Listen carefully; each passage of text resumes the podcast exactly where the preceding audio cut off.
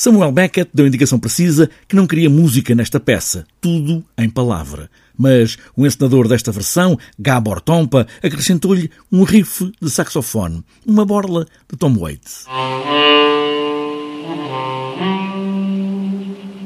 Em À Espera de Godot, Samuel Beckett dá caminhos precisos sobre como o ator deve estar e Rodrigo Santos, um dos atores da peça, garante que é como se Beckett estivesse lá com eles, em palco, a mostrar o tempo, a cadência das palavras. Aconteceu uma coisa com o Beckett que nunca me tinha acontecido, que é ter a sensação de que ele está constantemente à nossa beira.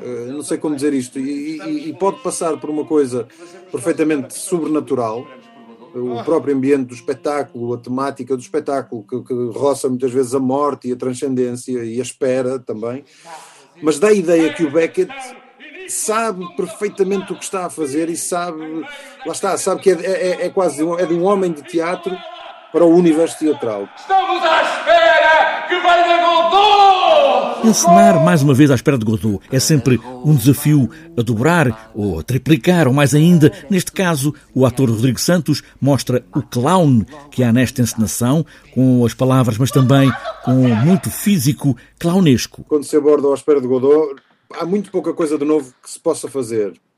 O que se pode trazer de novo a um espetáculo como o Godot e com tantos, uma peça como o Godot, com tantas formalidades técnicas que o Beckett tanto gostava, o que se pode trazer de novo, creio eu, é uma sensibilidade e uma perspectiva que resulte numa prática diferente.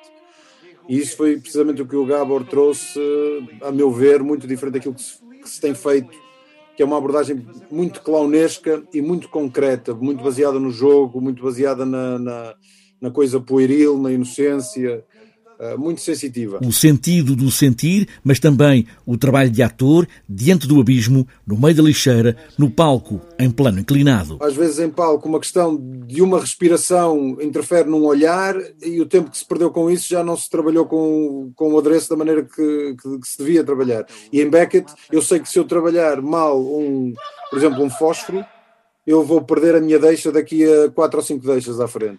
Literalmente assim. Um homem de teatro para pessoas de teatro. Por isso, À Espera de Godot é uma longa e interminável espera e continua.